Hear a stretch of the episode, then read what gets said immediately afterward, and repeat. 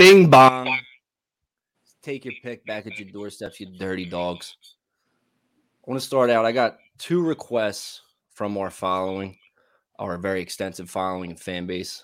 Spread the word. I feel good, and it's due to my Paisan brother, Nick Sirianni. I'm drinking Italian wine. I got Italian water. I got extra olive oil in my hair. This is a formal invitation to dinner at my grandfather's house. To you, Nick Sirianni. The whole family will be there. It's in South Philadelphia, born and raised. He can make any pasta, any sauce from scratch. So whatever you want, it's on the menu. I suggest the house special, personally, and that's clams and linguine. And we're flexible. We can do this any night. You let me know what works for you, and we'll make it happen. Secondly, this is a business venture I've had in my brain over the course of the last couple of days. I feel like there's certain cured meats that have been getting neglected through this charcuterie board craze. And one of them, salami. And I think if there's anybody in the meatpacking district, they should do a joint business venture with the Philadelphia Eagles. And we get it going. It's Sirianni salami. Genius. Right? I think it's already selling itself. There's a market. Girls go crazy for it. I mean, he's a good-looking Italian dude. Who isn't going to want to go grab Sirianni salami? The salami is often overlooked on the charcuterie board. Is Rob, you get it. I knew you would. Risotto is a standard. It's a centerpiece. The pepperoni, to contrast with the supersada, but I think some good Italian Genoa salami is that's what's missing from this charcuterie board craze that's going on. I agree. Raise your hand if you didn't get a charcuterie board for Christmas this year. Yep, I blame the Metagons. They just don't understand. Everybody goes to this bullshit Trader Joe's prosciutto thinking that, like, get the fuck out of here. But yeah, everybody, welcome. Happy to have you again. Sean, happy to have you back. Rob, always a pleasure to see you. Rob, break it down for me. I know you're feeling good after this last Sunday, so walk me through your emotions and the outcome of how it all shook out. Oh, well, it was an emotional day for sure, but it was a volume day. We came at it, and we posted 10 plays on 11 between you and I. It was a volume day for me. We went after it with a whole bunch of plays, and we came out on the right side. 8-3-1 to finish my slate. 9-3-1 between the two of us. All in all, I think that's a pretty good day. In any day like that, you're going to catch some good breaks. You're going to catch some bad breaks. The low and high within the span of a minute that I felt at the end of that Colts Raiders game. It's something that I can't really describe. Watching the Colts march down, the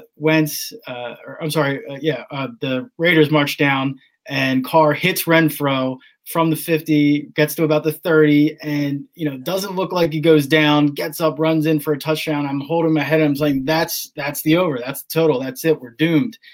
And then they go back, they review it, and by a finger, they call Renfrow down, which actually hurt the Colts more than anything else. And that with that call allows the Raiders to then run out the clock, kick the field goal, 23-20 final. We cash our underplay at the 45.5.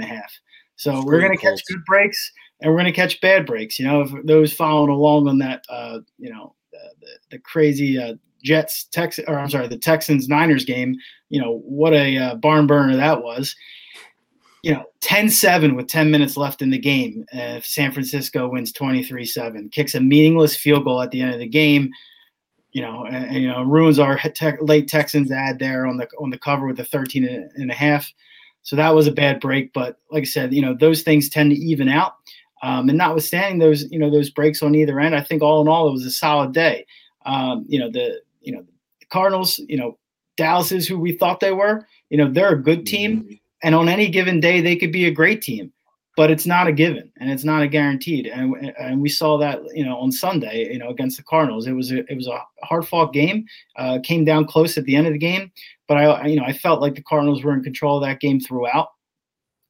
How about the Ravens? You know, we talked about, you know, I mentioned on the pod on Sunday that I was willing to go in on the Ravens at 4 earlier in the week. I thought I was stealing a couple points with the possibility of Jackson coming and starting. Huntley gets a start. Jackson sits out another week. That line gets up as high as 7 at some spots, 6.5. Ravens didn't need the extra points. And frankly, you know, they should have probably won outright. So they lose by a point to the Rams, cover that spread. So that was a good hit as well. You know, Jets, Jets. I mean, that, you know, talk about never in doubt, you know, from the early goings, once the Jets put up that first touchdown, I thought, okay, this is that scrappy Jets team that we're going to see fighting against Tom Brady and the Buccaneers. And frankly, if it wasn't for some bad coaching, some bad decision-making at the end of that game, the Jets should have won that game outright as well. But we had 13.5. It was never really in doubt towards the end of the game. So I was more than happy to see Tom Brady, you know, move the ball down the field with 59 seconds and no timeouts left. Vintage Tom Brady on Sunday. More than happy to sit back and watch that, knowing full well that our 13.5 was never in doubt. So that was great too. You know, and then, you know, we capped the week off with Big Ben's last ride at Heinz Field. You know, that line, you know, we took at 3.5. You know, some spots had it at 3 earlier in the week. Went all the way from Sunday night to Monday to down to -3 for Pittsburgh, and you know, we were more than happy to take that 6.5 point swing going into Monday night. And that game was never in doubt either. So that was a great way to end this week. Overall, great week. You know, again, you know, when you put out volume plays like that, you're really hoping to get on the plus side. You're hoping to have, you know, hit more than not, of course. And it worked out in our favor. So I was really happy with the way the week went, of course. And I thought it was a good week. And for those that are following along, we made some money. We definitely did. We had a absolute sweat as Eagles fans. Sean, walk us through your biggest takeaway of that one. Jalen Hurts. Definitely Jalen Hurts and his progression just as a quarterback overall. This is a guy coming into the season I was definitely down on. Definitely willing to give him the season, but didn't expect much. And game after game, he's definitely improving. I thought he made all the right plays. And he just looked really solid overall. The run game still churning away. Even they weren't that effective early, stuck to it. I mean, they know who they are. They're physical. They're tough. Nick Sirianni says it every chance he gets in the locker room when they put those videos out after the game. And they just know who they are. What do you think about them? I agree. I thought that was the best I've seen Jalen Hurts throw the ball since he was at Oklahoma. He made all the right decisions. He hit all the passes he's supposed to. Real quick, I wanted to bring it up. His passer rating. So he had a passer rating of 90 with 214 yards passing and then 44 yards rushing. I mean, that's a dangerous dude when he's playing well. And when he's able to air it out a little bit, they're going to give somebody hell in that wild card weekend. The thing that concerns me is if you come out slow like that against the quarterbacks you're going to face, I don't care how you try and shake it up, you're going to play a quarterback that could create too big of a gap for you to scrap back in, and then you're forced to pass the whole time, and that's just not going to work for the Eagles.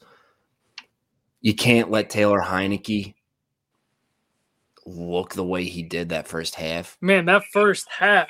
What? That's my second man crush in the NFL. That's kind of why I felt you love him.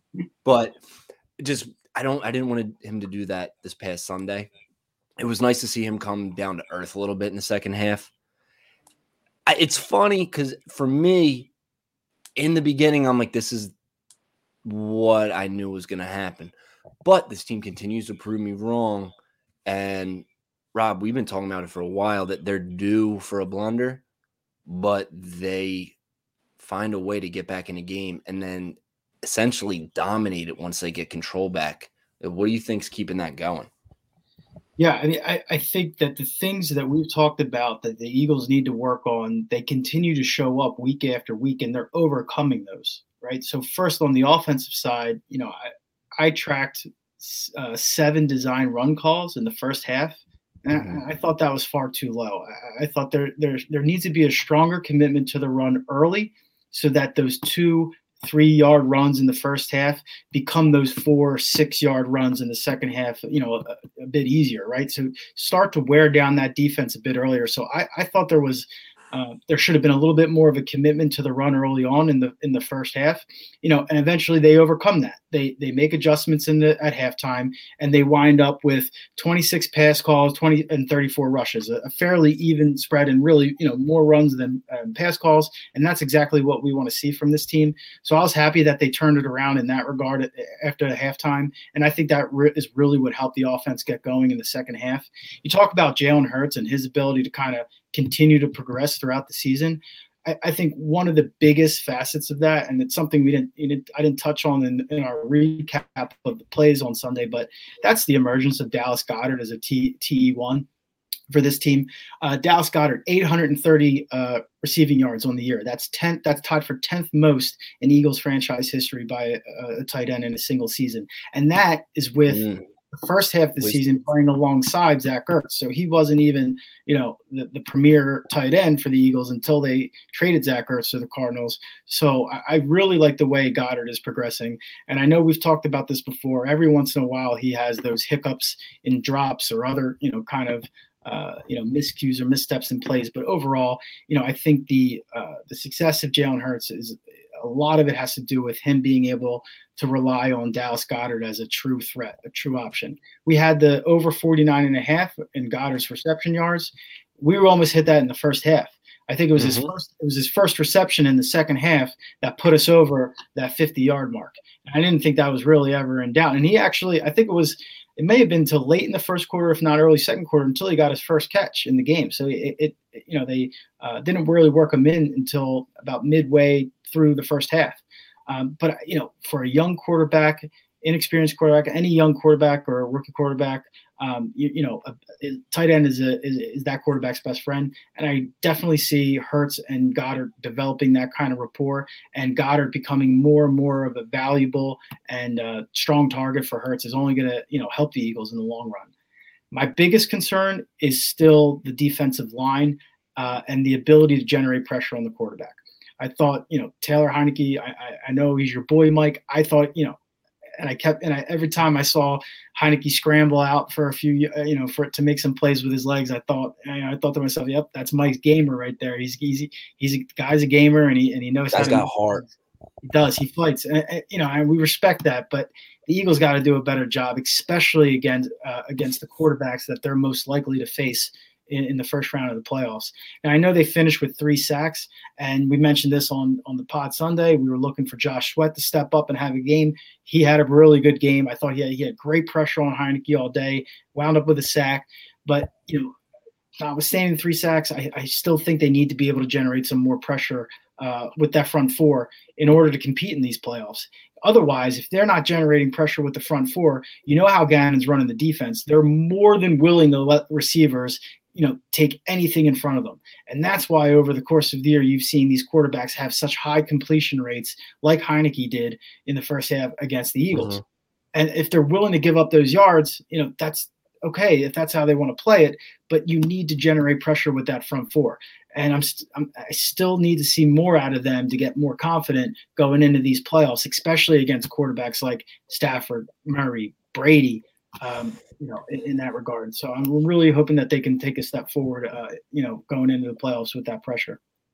Yeah. You know, I really think he calls a game not to lose it as opposed to going out trying to win it. And I think that's going to be a problem for them, obviously, in the playoffs. I mean, but let's be realistic.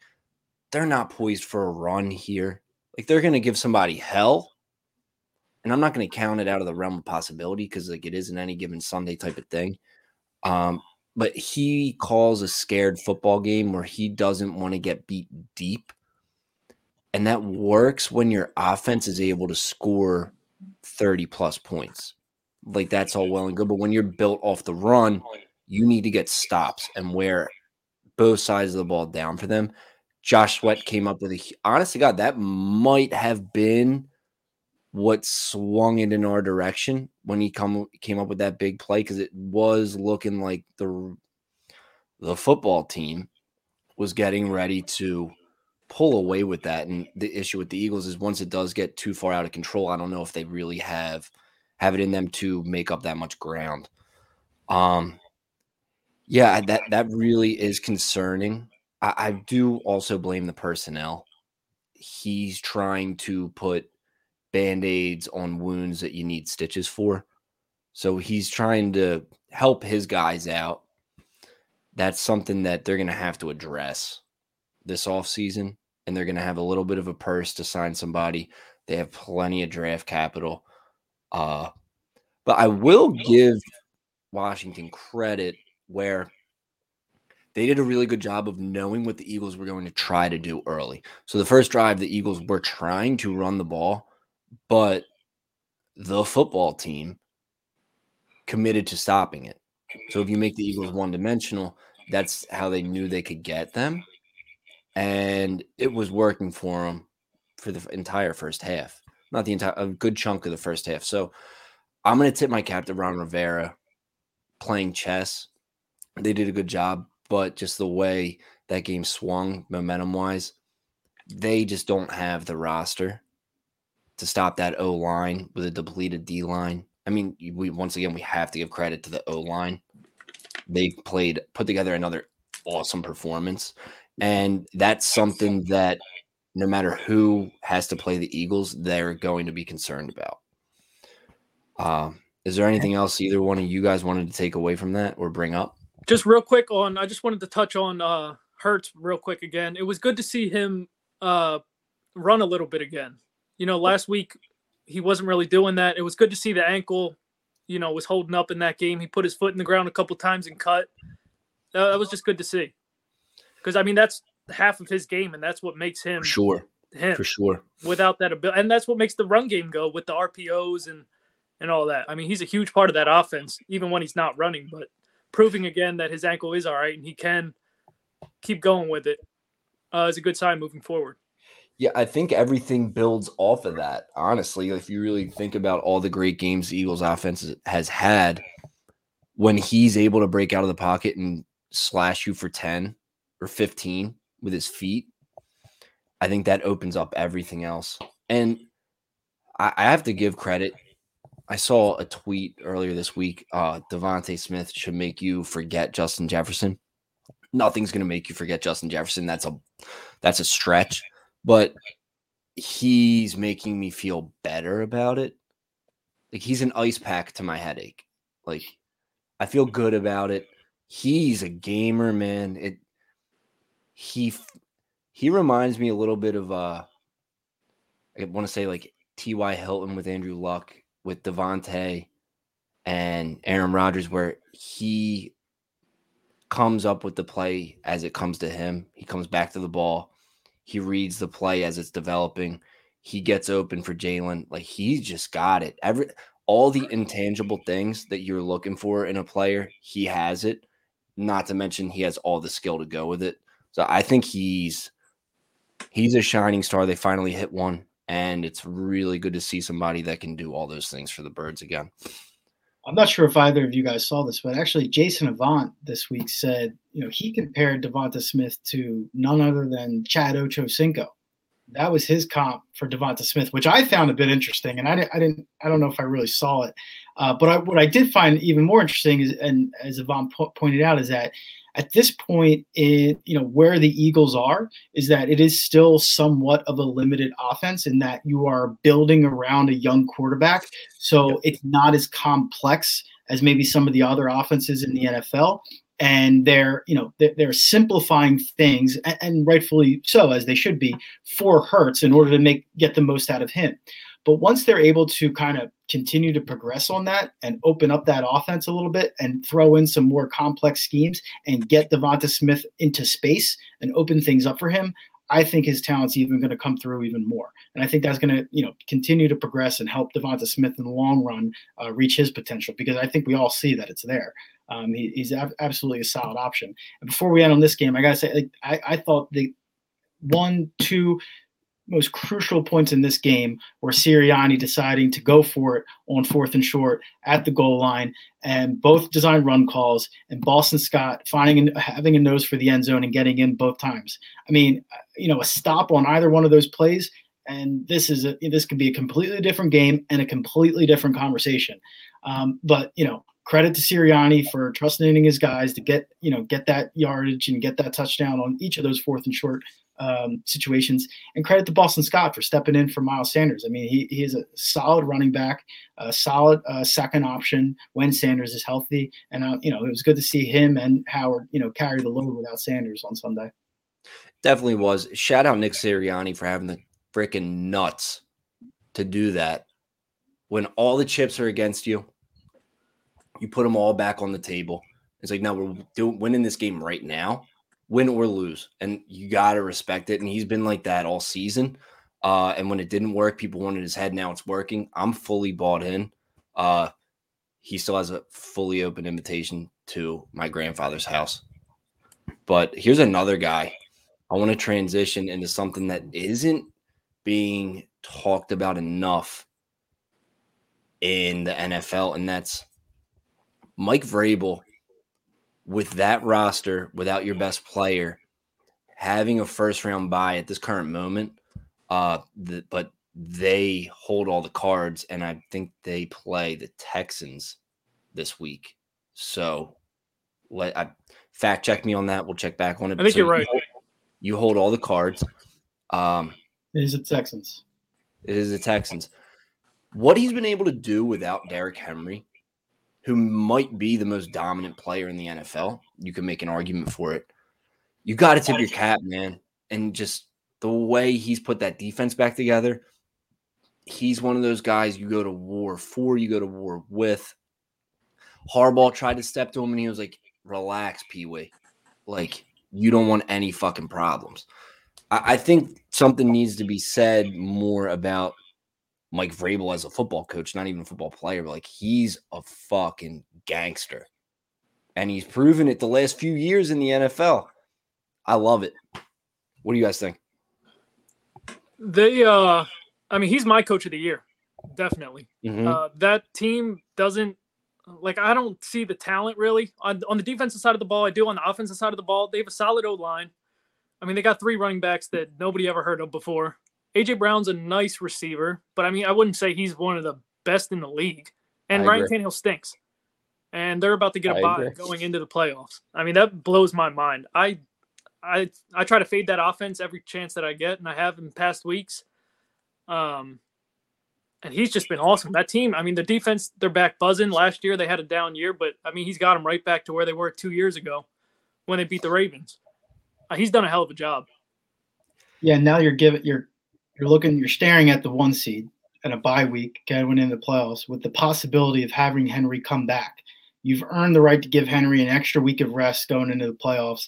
So the idea of a Titans team with home field advantage with a healthy Derrick Henry coming back is not a team. If I'm in the AFC, it's not a team that I want to face, whether I'm the Chiefs or anybody else in that conference. That is not a game I'm looking forward to with a healthy Derrick Henry and with that Titans defense clicking right now. Yeah, not to mention their resume. They're – I want to say November or September. They ran through that gauntlet of Bills, Chiefs. They were playing everybody, and they just swept all of them. Sean, we talked about that. That was one of the more impressive runs I've seen any NFL team have in a long time. Yeah. Yeah, they beat all the top dogs consecutively without skipping a beat. Then they lose their top guy. And it doesn't even look like it's mattered, which is I feel weird saying it out loud, but they're still dominating on the run, sticking to their identity and just filling in. Deonta Foreman's playing so well. I'm going to send him a nice Christmas gift because he actually won me my fantasy championship. That was just a great waiver wire find by me, and then just an even better performance by him late in the season. I hope he gets a nice deal out of this. He's clearly proven that he can be the bell cow back. They look good. Their offensive line's good. Their running game's still strong. They still have weapons outside because like if you really think about it, AJ won them that game against the Niners. You haven't seen him all year, but he stepped up right when you needed him to. Things are clicking for them. But this is another thing, and we're about to get into the number one seed in the NFC.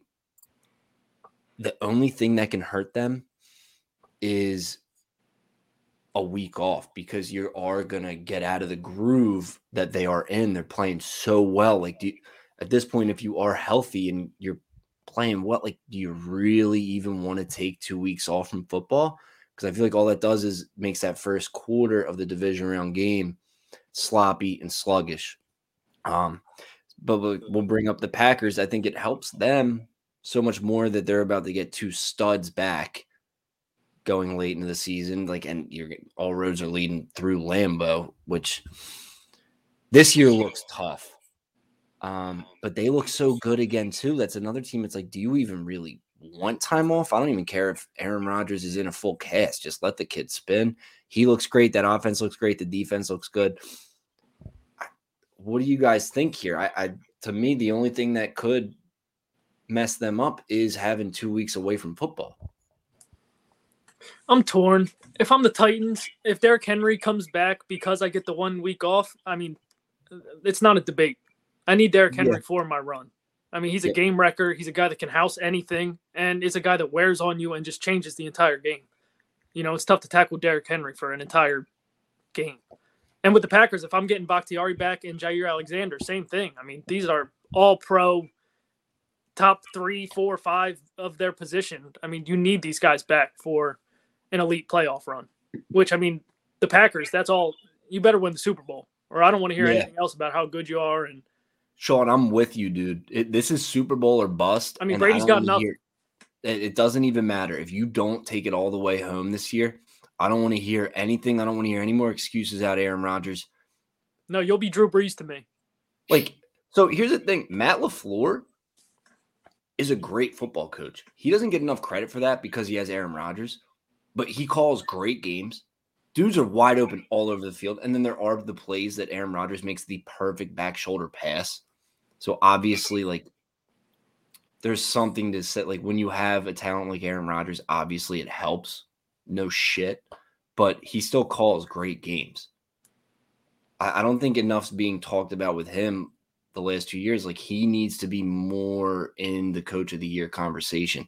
You got 2 first-round buys in a row and home field advantage. And I'm not giving him as much of the blame as people did on that field goal. I know if you look at Aaron Rodgers, like, do you want the ball? If I'm Aaron Rodgers, I'm saying, yeah, absolutely. I'm not giving it back to Tom Brady.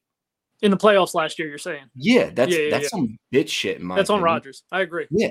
Like, that's my stance on the matter, and I don't care. I'll be on the fucking cross with that. That's where I am with it. I don't know, Rob. Give me your take on the Packers. I'm a little Aaron Rodgers biased. I think he's the best talent in the NFL at quarterback. He's the most talented quarterback without a doubt in my mind. But he isn't Brady, where he can ice any game. Yeah, I mean, I think the Packers are the clear front runner in the NFC, and it really is. The road goes through Lambeau at this point, and anything short of a Super Bowl appearance, and, you know, maybe Super Bowl win, would be a major disappointment in Green Bay. As far as the rest versus rust debate, you know, for Tennessee, I think just as you guys said all day, I will take the week off to get a healthy Derrick Henry back. End of story. As for the Packers, you know, again, they are looking to get some guys back healthy, including, you know, Bakhtiari and Alexander. I think they'll take that as well. And if there's anybody I trust to lead my team after a week off going into the playoffs, it's Aaron Rodgers. He's going to have that offense ready to go. I trust LaFleur for the reasons that you guys mentioned. I like him as well. And I just think this is the Packers NFC to lose at this point. With the way Tampa Bay is looking in terms of being depleted, I'm not sure if they're, you know, I don't know if Fournette's going to be available come time to, you know, visit Lambeau. You know, we know Godwin's out for the year, of course, and now, you know, and I'm sure we'll get to it, but Brown is out, right? So the options are becoming more limited for Tom Brady. And we've seen Tom Brady, do a lot with a little. But in this regard, at this point in the season, I still have to give the Packers the edge over Tampa Bay and Tom Brady, especially in Lambeau the next go around. We know, off the top of my head, I don't have it, but we know how good Aaron Rodgers is at Lambeau Field. And if Tom Brady and the Buccaneers visit the Packers again this year, I would be hard pressed to go against Aaron Rodgers in that rematch. And frankly, outside of the Buccaneers, I don't see anybody else on this NFC slate that can, really challenge the Packers in Lambeau. We saw what the Rams did last year in Lambeau. I don't see them, being any better than they were last year or turning things around in that regard. I don't believe in Dallas, especially traveling to Lambeau. I mean, I really think that the Packers are in the driver's seat here. Just the way that Aaron Rodgers can make plays, and we saw it last night with some of those throws that he makes. Yep. Whether it's to Adam, the connection with Adams and Rodgers has to be one of the best connections in the NFL, if not the best connection right now. They're so in sync. And what I found most fascinating last night was the commentary on Scantling and just the idea of getting more comfortable with Aaron Rodgers and him getting comfortable with you. And as soon as things start to click and that timing comes about between Rodgers and his receivers, just seeing the places that he put some of these balls in, I don't know if there's another quarterback in the league that could really do it like that. And not to mention the fact that they have a great 1-2 punch in Jones and Dillon. That might be the best 1-2 punch in the league as well. They were calling him Mr. Outside and Inside last night, and that's exactly how they ran him. They're using Jones to get outside on the perimeter on outside zone plays. They're using Dillon with his 250-pound frame up the middle, and he was just bulldozing over the Vikings. Yeah, that's a bear. Not only do you have to worry about Rodgers and making sure you have adequate protection to cover these Packers receivers and account for Rodgers' playmaking ability, but you have to be wary of that run game. I just think that, that offense, coupled with the defense playing strong and the possibility of getting one of the best cornerbacks in the league back, I just think the Packers, especially in Lambeau, are going to be a very tough out for anybody in the NFC. Yeah, run attack late, that is dangerous when you have to tackle. We were just talking about Derrick Henry. When you have to tackle AJ Dillon after you've been just getting the shit beat out of you for three quarters, that's not fun. Nobody wants to do that. It's only getting colder up there. That's a bad man. Do they have the best 1-2 punch in the league right now? It's hard to think of another one. Can you come up with another one that's better than that? The Browns maybe would be an argument. Yeah. Not anymore. Talk about underperforming. He refuses to give Nick Chubb the ball. They don't have it anymore. They did going into the season. That was the front runner, but I don't know, man. That's a Lendell White, Reggie Bush type of combination to me with thunder and lightning. They'll beat the hell out of you and then run right around you. That's a dangerous, dangerous group. Okay. I want to talk about a very dangerous man. This guy has 8 touchdowns and almost 1,000 yards in the last 2 weeks. And that's Joe Burrow. That is that dude. I was a huge fan at LSU. When you have Ja'Marr Chase and Justin Jefferson and then Clyde Edwards-Helaire in your stable, yeah, you should be doing that. But to do this in Cincinnati this year, to clinch a division, go to the playoffs, you got to tip your freaking cap.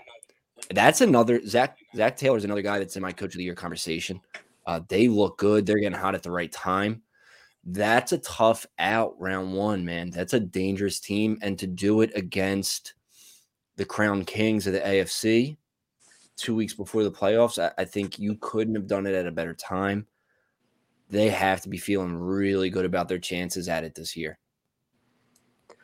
I don't think he's gotten anywhere near enough credit, Joe Burrow, these last 2 years.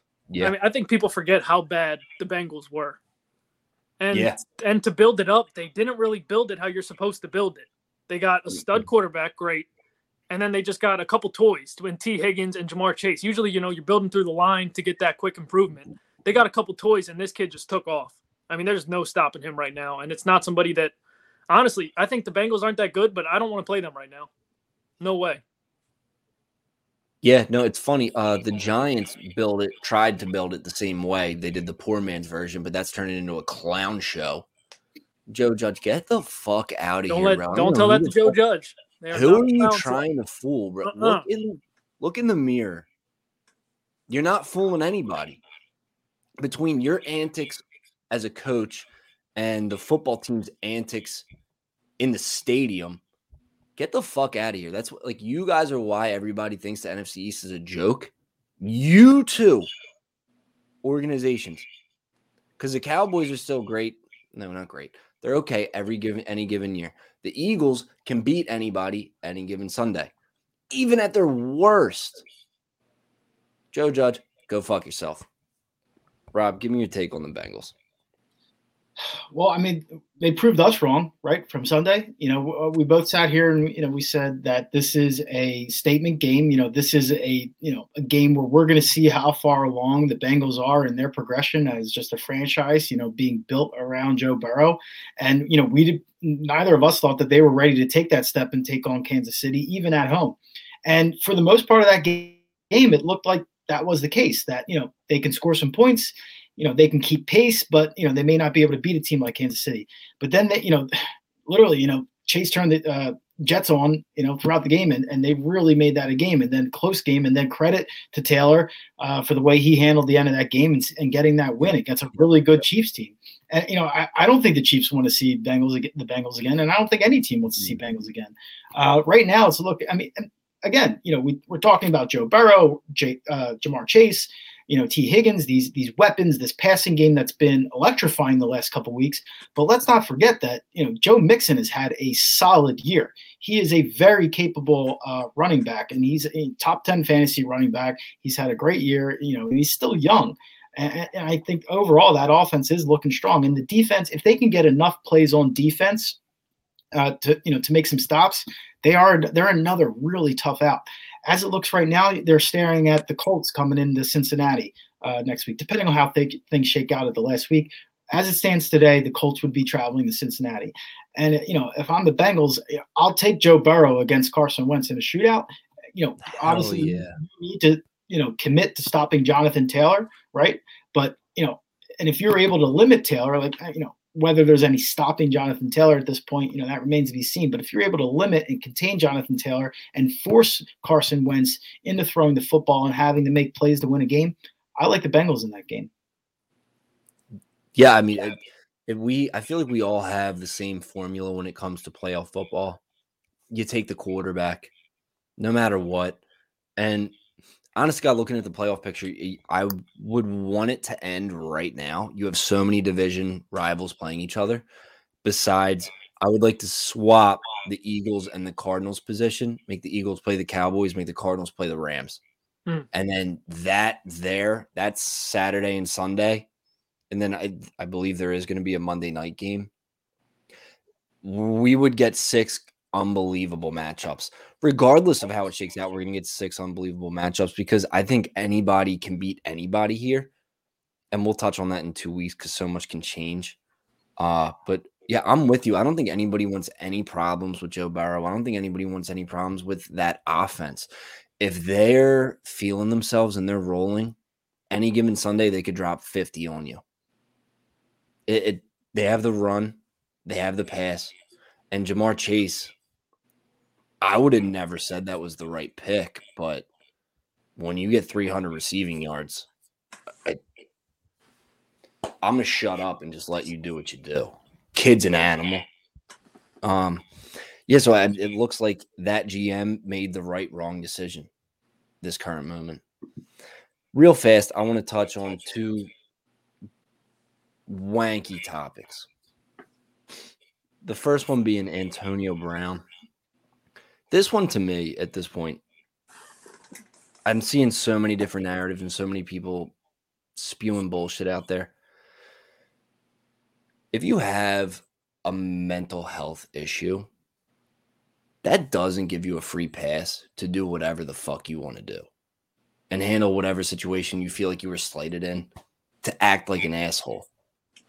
I don't know exactly what was going on in the Buccaneers locker room after he faked the vax card. Another thing, if you're going to fake it, be a man, take responsibility. He didn't take responsibility in Pittsburgh. He didn't take responsibility in Vegas. He's not taking responsibility in Tampa. At one point, are you going to look in the mirror and say, I'm a dickhead? Because that's what it is. I'm a huge Antonio Brown fan. He's an unbelievable wide receiver. But as a man, you need to be better. And you make it hard on people that actually go through things, day-to-day life, that don't have the platform you have, don't have the resources you have. You make it harder on them to go through it, and you actually undermine the mental health shit because clearly he's got problems. I have a lot of different opinions about this on both sides, but I don't know if you guys have anything to add to that. I would love to hear it. If not, we could move on quickly. Yeah, I don't know what's going on in Antonio Brown's head. I don't know if anybody does, but there's clearly, he clearly has some problems that he's working through, and it's clear he needs help, right? This isn't an isolated incident, and it's fun. It's interesting because I think I've seen a few times on the internet this week that. Antonio Brown hasn't been right after that Vontaze Burfict hit in the playoffs a few years ago, right? Like that nasty shot. I don't know how much of this has to do with any injuries, head injuries, or just general mental health issues or disorders. But it's just a situation where at the end of the day, the Buccaneers needed to move on. I think until Antonio Brown either gets some help or figures things out on his own, I just think he's a liability for any given team, especially a contender like the Buccaneers. As hard as that is to say, because he is such an incredible talent and he is such a great receiver. But if not now, then when, right? It's only a matter of time before something boils over, just like it did in Pittsburgh, it did in Las Vegas, or Oakland at the time, it did, now in Tampa Bay, right?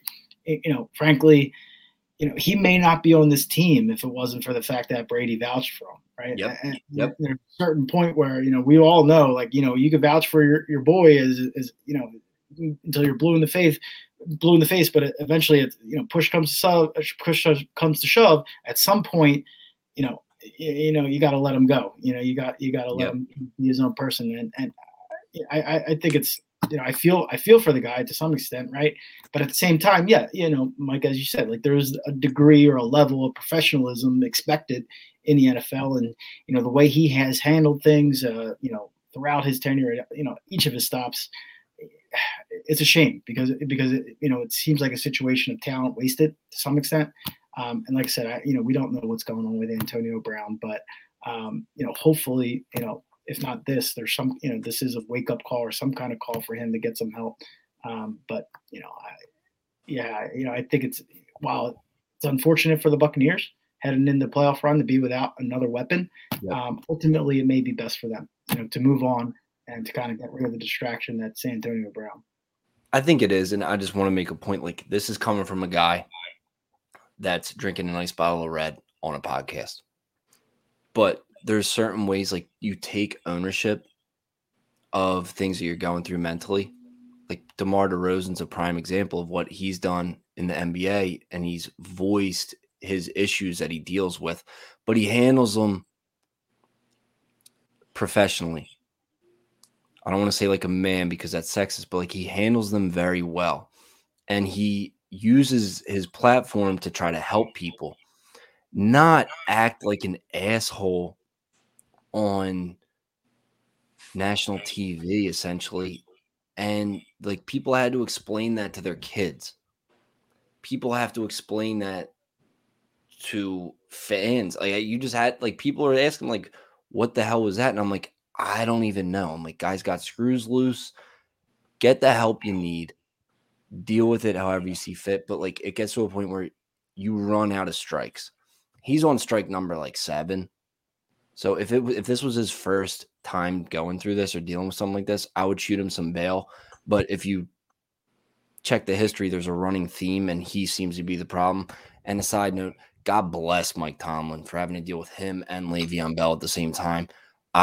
He's gone up a couple pegs in my book over the course of the last couple of days. I don't know how he did it. Mike Tomlin, God bless you. God bless your family. So I have something funny to lighten up the mood. This is a tweet that I came across from Harrison P. Kent the IV. Who? Read it off. Some guy. I'm going to read it off to you. Jerry Rice, who laughably ran a 4.7140, would be a practice squad player in today's NFL. It gets better. A prime Rice, my algorithm suggests, would be the 193rd most effective wide receiver today. Rice, enabled by coach and quarterback talent, was somewhat effective in his day.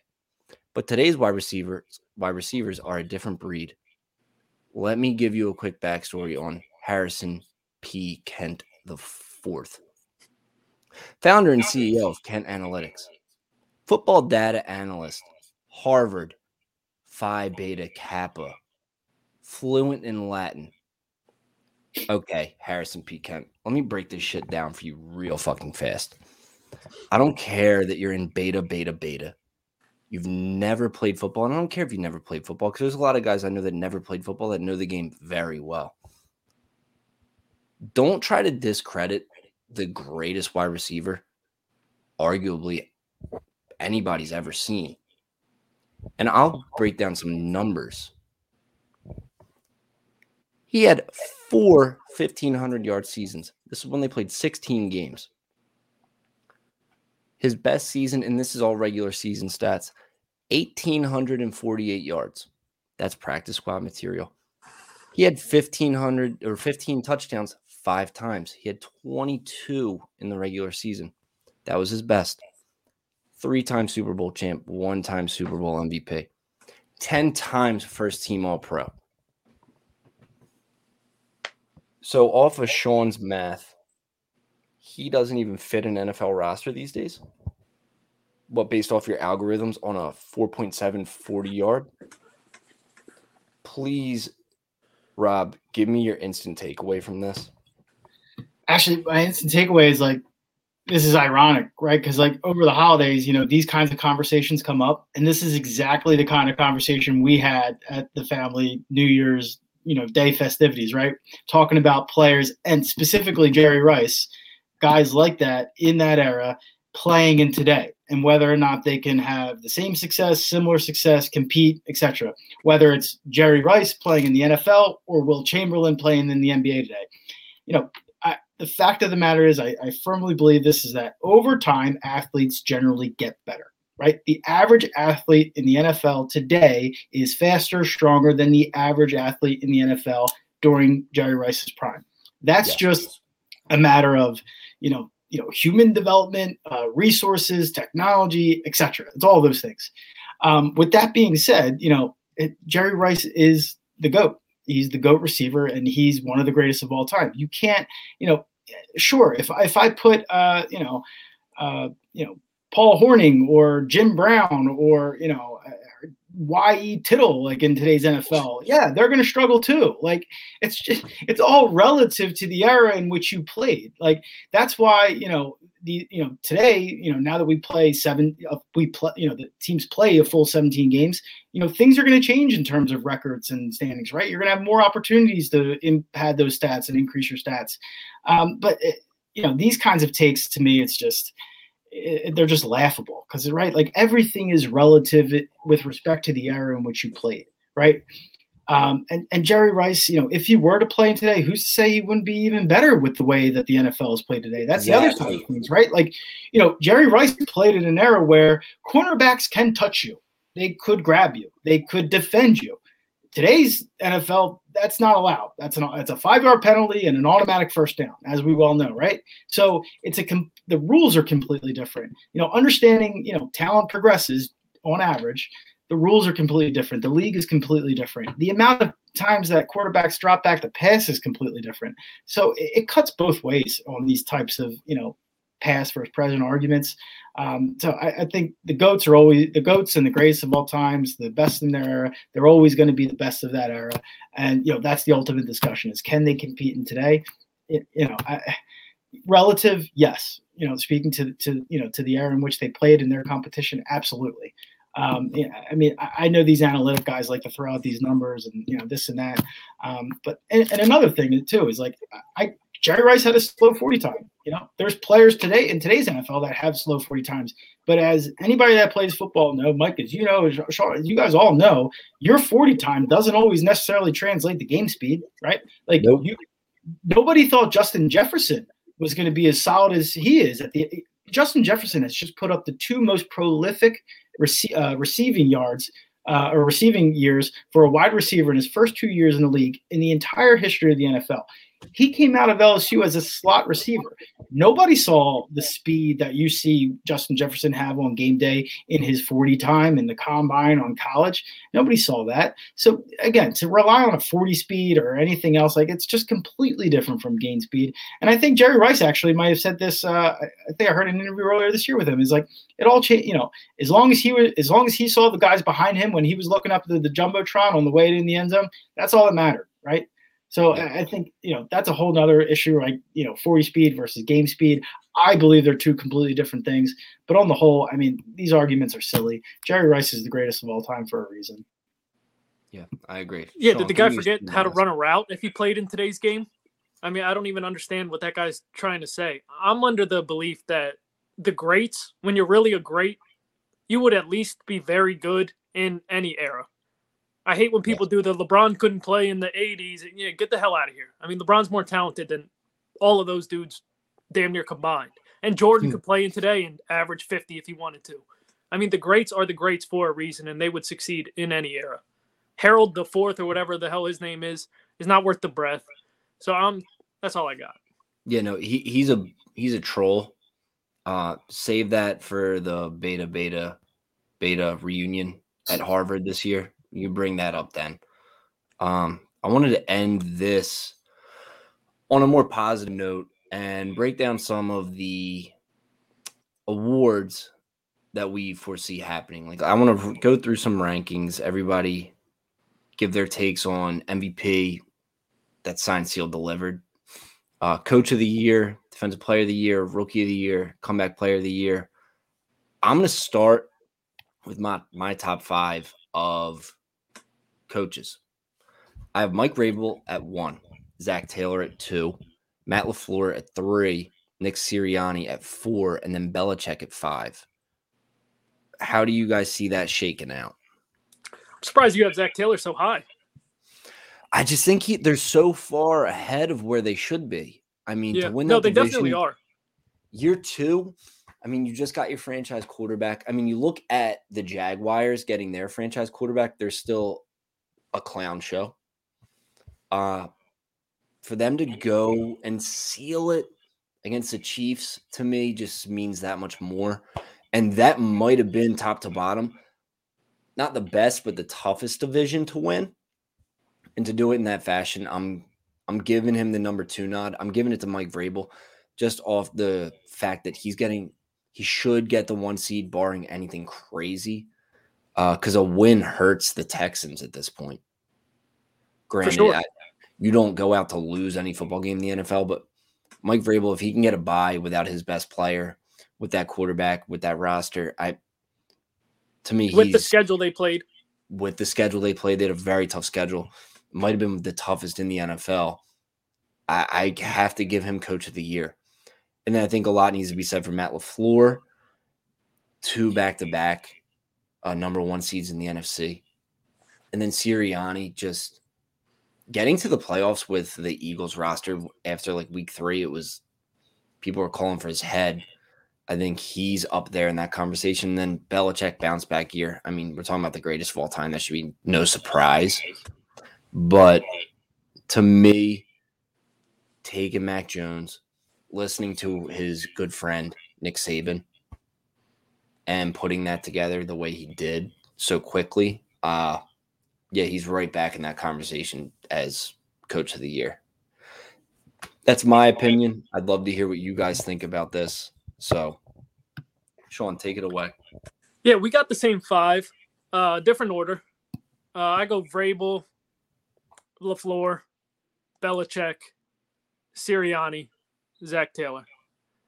Belichick, I think, deserves a hell of a lot of credit. I mean, with the rookie quarterback coming into this year, they spent a bunch of money. I mean, they spent like $100 million on tight end. Like, they got a whole bunch of like just some weird stuff. They still don't have a receiver. I mean, I think they're overperforming. Their defense is back. I think Belichick's maybe done his best job as a coach because we don't really know what Mac Jones is without Belichick. We know Brady is Brady. Yeah. Zac Taylor, hell of a job. Sirianni clinching the playoffs before week 18. I mean, just making the playoffs, but I mean, making it with a week still to go. If you would have told me that before the season started, I would have never believed you. I mean, I think their win total was over under 6.5. I mean, the guys exceeded all expectations after week. Yep. I mean, they were 2-5. So after that Raiders game, I want to say week 7. I mean, they've been pedal to the metal, and they've been awesome. And I think I'm missing somebody. Oh, LaFleur. I mean, LaFleur doesn't get enough credit because he has Rodgers, like we were saying. But the guy's been coaching and has already won damn near 30 games. He's been coaching for 2 years. I mean, yeah. I don't even know if he's like 40, low 40s. I mean, the guy's got a long career. He's definitely a hell of a coach and a hell of a play caller. Yep. Rob, what's your list? I think it starts with Vrabel for me at the top as well. I mean, to see the way Tennessee has just kind of plodded along this year and to remain at the top of the AFC conference, a stacked AFC conference, what he's being able to do to keep that team moving forward without Derrick Henry, I think speaks volumes to his ability as a coach. You know, I meant to mention this when we were discussing the Titans earlier. You know, they're just that quintessential, sound, fundamental football team, right? Like, he's doing all of this with a quarterback for all intents and purposes that, you know, we would all consider a game manager, right? Ryan Tannehill does not move. He does not wow you with his arm or his throwing ability, but he, as long as he continues to make good decisions and play smart football, he's competent enough to take Tennessee, you know, through this on this playoff run.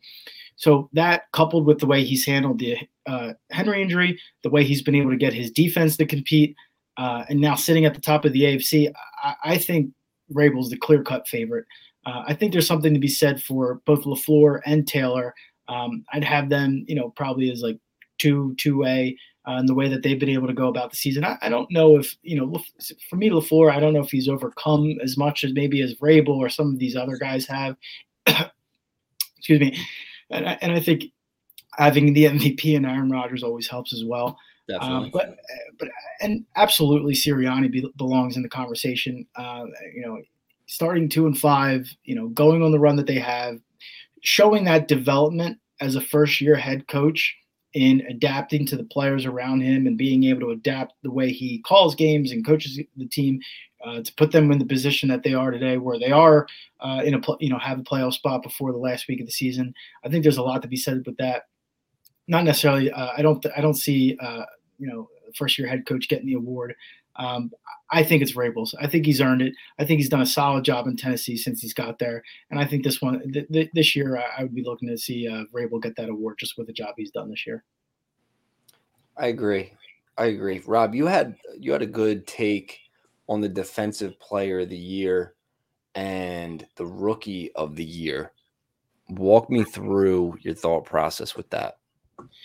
Yeah, I mean, I think Micah Parsons, fellow Penn State alum, I think he's a clear front runner for defensive rookie of the year. I think that's all but a done deal. My question is why not defensive player of the year as well? Mm-hmm. The way these awards shake out, you know, I could see the NFL going with Micah Parsons, easy choice of rookie of the year.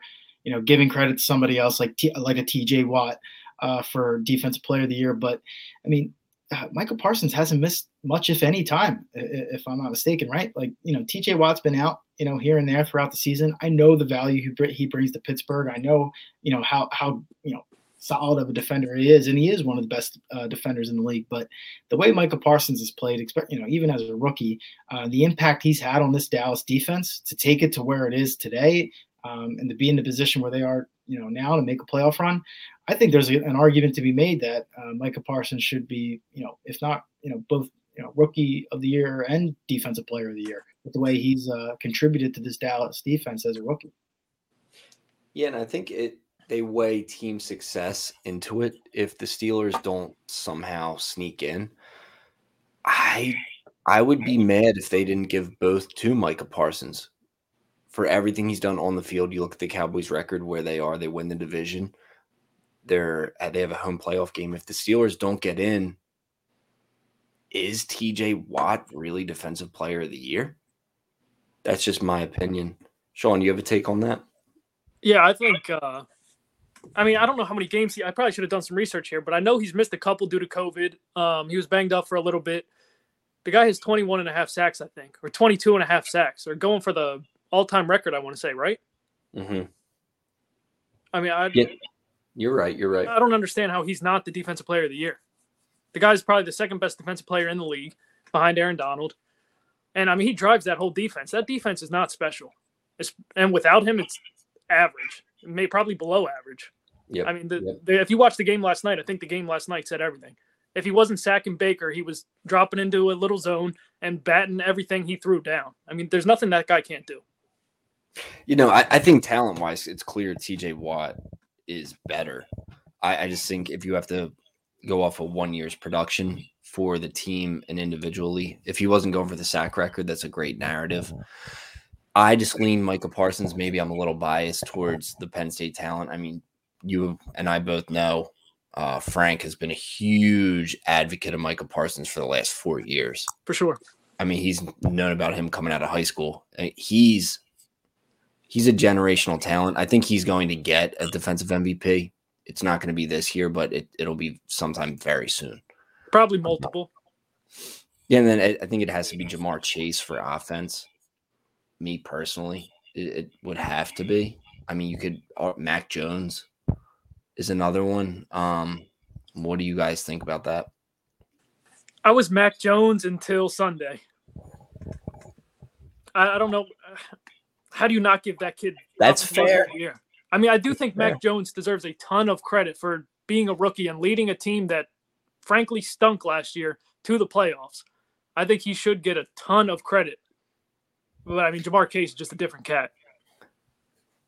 I agree. So, I'm sorry, Rob. Go ahead. I think it's all in how you take a look at, like, Player of the Year and how you assess that, right? So, to me, Ja'Marr Chase is hands down the most dynamic offensive rookie this year. With the talent and especially the production that he's put up in the last couple weeks, clearly I think he's the most dynamic. But when you look at Mac Jones at, the most important position in the game as a rookie and what he's been able to do and how he's been able to manage the offense, with the help and the tutelage of the great Bill Belichick and to bring the Patriots back to where they are now, I think there's something to be said with that, right? So to the extent that there's an edge for Mac Jones, again, it's, the role he's playing in leading that offense and the team as quarterback, I think that has a lot to do with where he stands in this race. But if we're just simply looking at, like, in terms of production and the talent level and what we've seen out of these guys, it's hard not to go with Ja'Marr Chase as well. Yeah. I just don't think Mac Jones statistically had a good enough year to battle the Bengals winning the division and the numbers Ja'Marr Chase has put up. But I think what hurts them is them being a predominant, or hurts him, and this is them being a predominantly run team. Yeah. I mean, it's not like the offense is built around him. Yeah, it doesn't run through Mac Jones. Yeah, it's not just all on Mac Jones's arm. I don't want this to get misinterpreted. Mac Jones has won them tough games. Definitely. Like, he's gone above and beyond that. Expectations. I'm a huge Mac Jones fan, and I think he fits perfectly into the Bill Belichick system, but it's just really hard to take away from Ja'Marr Chase after the success that statistically he's going out of his freaking mind. He's an animal. The Bengals winning the division this year, I think, solidifies him as the winner, in my opinion. But yeah, that's really all I can take away. I'm looking at it. It's really unfortunate the way they shaped this out. I guess when they were scheduling it going into the season, the Dolphins-Patriots was supposed to be a bigger game. But I really wish they saved Bills-Patriots for this week, because this would essentially be for the division, for home field first round playoff game. That would just be a really good one. It's a shame that the Jets just still stink. Zach Wilson, I will say, is progressing a little bit in the right direction. He's not looking like a total miss. Robert Salah has been able to put together some tough games for the Jets lately. He's got a couple coaching blunders that have cost them, but besides that, the NFL missed on that one. And I feel like this is a layup where it's like Bills, who's the next team that could be in it? It's the Patriots. Like, give the people what they want for a division-deciding matchup. I don't think I'm the only person that thinks that. But, yeah, boys, that's really all I have to cover up last week and going into this week. Is there anything else you guys wanted to add? No, I mean, I think this is going to be a weird week just with the way that, you know, in terms of motivation, who's playing for what, where folks fall in the standings. There's some games that mean a lot more than others. I think the most interesting game, the biggest game of the year is going to be the late game, the San Diego, Las Vegas game. I think there's going to be a lot of interest in that one to see who's going to fight in for a playoff spot. But otherwise, you know, I'm going to be treading lightly this week, especially just given, you know, I mentioned you, Mike, you know, a couple of days ago we said, oh, you know, Dallas only given 2.5 in Philly. That's an interesting line. And then, you know, a day later, the Eagles now have 12 folks on the COVID list. Yeah. That line's at 7 points. So there's just, I guess, too much volatility right now, coupled with a weird week in terms of who's playing for what and where the motivation is for me to lean strongly on any, you know, given side at the moment. I'll be keeping an eye out for certain games like that Las Vegas, San Diego game.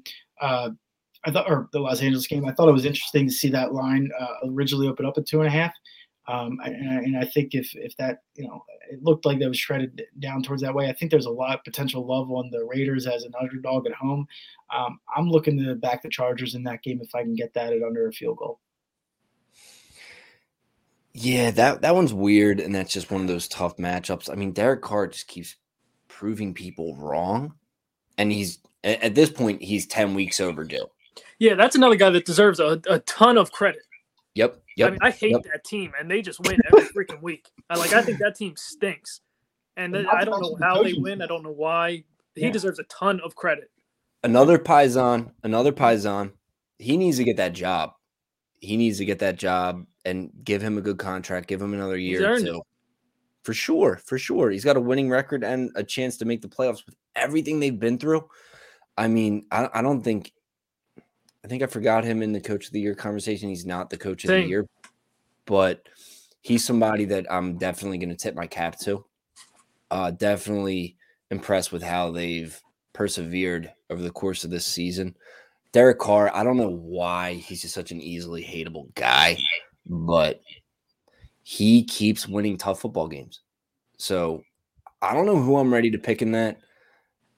Justin Herbert doesn't have as much experience. Derek Carr has gotten his heart broken so many times already, so I feel like this is his chance to like leave it all out there.